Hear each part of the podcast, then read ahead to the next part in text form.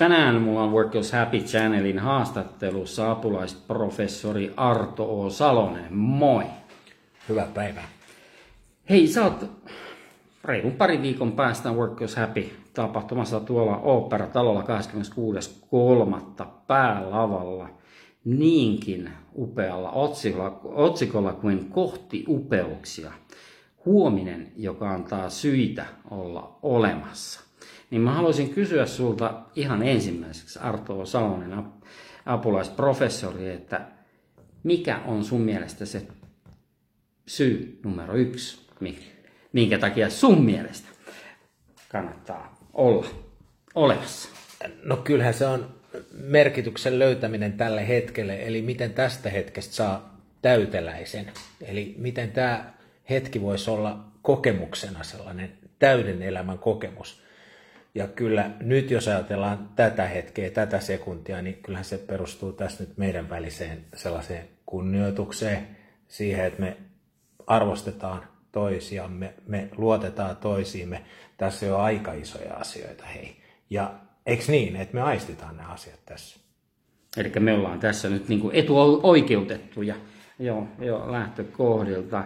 Miten me voidaan vaikuttaa siihen, että tämä merkityksen tunne, tuossahan toki annoit elementtejä, kunnioitus, luottamus, mutta ihan päivittäin, miten me voidaan vaikuttaa tähän niin kuin merkityksen kokemisen tunteeseen? Sillä tapaa, että me tunnistetaan niitä liittymisiä, kytköksiä, suhtautumisia, joita meillä on meitä ympäröivään maailmaan. Eli miten mä liityn suhun, miten mä liityn muihin ihmisiin, miten mä ylipäätänsä koen itseni osana muuta todellisuutta – Eli se häiritsevä homma tässä on se, että me on totuttu tunnistamaan yksittäisiä toisistaan irralla olevia asioita meidän ympäröivässä todellisuudessa. Mutta jos me mielletään, miten ne asiat liittyy toisiinsa, eli kiinnitetäänkin huomiota asioiden välisiin kytköksiin, ja sitä kautta, kun mä opin mieltämään, että kuinka minä kytkeydyn ympäröivään todellisuuteen, niin jokainen näistä kytköksistä voi antaa syyn olla olemassa. Eli jonkinlaisen uuden merkitysikkunan avata mulle. Ja tämä on, tämä on aika iso, iso juttu. Eli kyse on siitä, että me havahdutaan, että meidän kannattaisi elää enemmän niin kuin kytkeytymisten, liittymisten, kuulumisten, osallisuuksien kautta tätä arkea, eikä niin, että meidän elämän päämääränä on tulla niin riittäväksi, että pärjää irrallaan muista. Koska silloin just kun pärjää irrallaan muista muka, onkin irtisanoutunut kaikista kytköksistä ja kaikki elämän merkitysikkunat on kiinni. Tiedetään, että me ollaan kaikki riippuvaisia toisistamme, eli se irtautuminen itse asiassa – ei ole edes, edes mahdollista. Et, et, erakotkin jollain tapaa ovat, ovat kuitenkin kytköksissä johonkin. Tuodaanko tätä yleensä, jos puhutaan niin koulutuksesta, niin tätä ryhmädynamiikkaa, muistelisin, että jos on 50 ry- hengen ryhmä, niin on jopa, oliko se 12 200 erilaista vuorovaikutussuhdetta näinkin pienessä ryhmässä, niin tuodaanko tätä esille koulutuksessa? Miten älyttömän paljon me ollaan kytköksissä toisimme ja miten erilaisia nämä kytkökset on? Lisääntyvässä määrin ne kyllä jo niin kuin havaitaan, että niissä on se voima ja tuodaan esiin, otetaan esiin, mutta siinä on paljon vielä tekemistä. Et me voidaan meidän arkisiin valintoja, joita me tehdään itse asiassa satoja, pieniä ja suuria valintoja, jos me niissä valintoissa, valinnoissa mietitään sitä, mikä on se meidän kytkeytymisen laatu, miten me liitetään itseämme toisiin ihmisiin, ympärillä oleviin ihmisiin, luontoon, erilaiseen aineelliseen, niin sieltä jokaisesta kytkeytymistä voi löytää jotain uutta, joka rikastaa mua antaa mulle suorastaan syitä olla olemassa. Ja ne on, ne on mahtavia mahdollisuuksia, vaikka jonkun taiteellisen elämyksen kautta voi havahtua siihen, että mä oon osa jotain itseäni suurempaa, tai luonnossa liikkumisen kautta voi havahtua siihen, että hei, tämä elämä, mikä tässä ympärillä on, mähän on osa sitä elämää. Meissä on jotain samaa, tuon linnun kanssa esimerkiksi. Meissä on molemmissa henki, mitä se sitten onkin kullekin.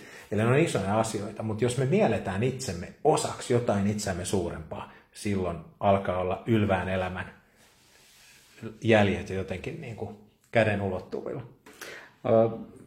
Suomessa elää ikävä kyllä vieläkin tämmöinen yksin pärjäämisen myrkyllinen kulttuuri. Miten me päästäisiin eroon tästä? Koska niin kuin tuossa aikaisemmin totesit, ihminen ei pärjää yksin. Me ei olla täällä yksin. Me ollaan täysin riippuvaisia toisistamme. Niin, niin miten me saataisiin tämä myrkyllinen myytti poistumaan kokonaan meidän sanakirjoistakin? Ehkä siihen voisi auttaa se, että me havahduttaisiin, kuinka kaikki toisenlainen, uusi, innovatiivinen, luova edellyttää, että mun boksi tulee haastetuksi. Että mä uskaltaudun nöyrästi katselemaan maailmaa sun näkökulmasta päin.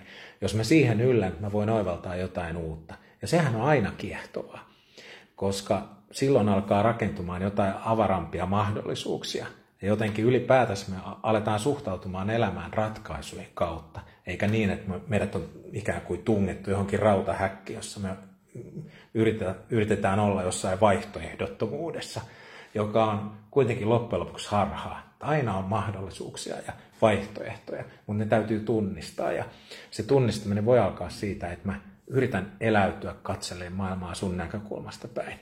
Eli, eli ehkä tällainen luovuuteen toisenlaiseen innovatiivisuuteen kutsu voisi olla meille suomalaisille sellainen, sellainen sopiva rationaalinen tapa lähestyä tätä. Mutta tähän vaatii myös vahvaa vuorovaikutusta. No kyllä. Eli vain vuorovaikutuksessa syntyy jotain uutta. Eli meidän pitäisi, pitäisi pystyä olemaan enemmän tekemisissä toistemme kanssa kuin, kuin se, että eristäydytään ja, ja siiloudutaan ja, ja, ja äh, kuplaudutaan, vaikkakin mun mielestä on myös erittäin hyviä kuplia. Eli ei kaikki kuplat ole haitallisia, kunhan ne muistaa vaan sitten tota, mm, niin sanotusti olla autokriittisiä mm. ja katsella myös sinne ulospäin aina. Joo, kyllä. Ja tietty kuplahan täytyy olla siksi, että mä jotenkin arvostaisin itseäni ja uskaltautuisin olemaan kaikkea sitä, mitä mä omista lähtökohdista käsin parhaimmillani voin olla. Mutta samalla, kun mä jotenkin niin kuin koen, että mä oon mä, niin ehkä mä sitten just sitä kautta löydän nöyryyttä ja voimaa myös vaihtoehdoille ja, ja toisenlaisille todellisuuksille ja, ja sille, että hetkinen, sä voit edustaa jotain sellaista, mikä mun kannattaisi ottaa todesta, joka rikastuttaisi mua koska siinä on myös pelkistymisen vaara siinä kuplassa. Vaikka se selkiyttää maailman hahmottamista, että mä katselen vain itsestäni päin maailmaa, mutta jos mä aktiivisesti pyrin toisenlaisiin näkökulmiin, niin se on ehdottomasti rikastumista. Mutta kuplahan tavallaan on myös turvaverkosto yleensä. Eli kannattaa varmaankin rakentaa sellaisia kuplia, jotka on ulospäin suuntautuneita ja haluukin puhua puhua sen kuplan seiniä. Mm, tosiaan sä oot mukana tuolla Work Goes Happy tapahtumassa reilun parin viikon päästä ja siellä päälavalla itse asiassa heti mun avauspuheenvuoron jälkeen, niin me tavataan varmastikin siellä ja toivottavasti kaikki kuuntelijatkin tulee kuuntelemaan sitten Artoa liveä sinne operatalolle. Oikein paljon kiitoksia tästä haastattelusta apulaisprofessori Arto O. Salonen ja tapaamisen operatalolla. Kiitoksia.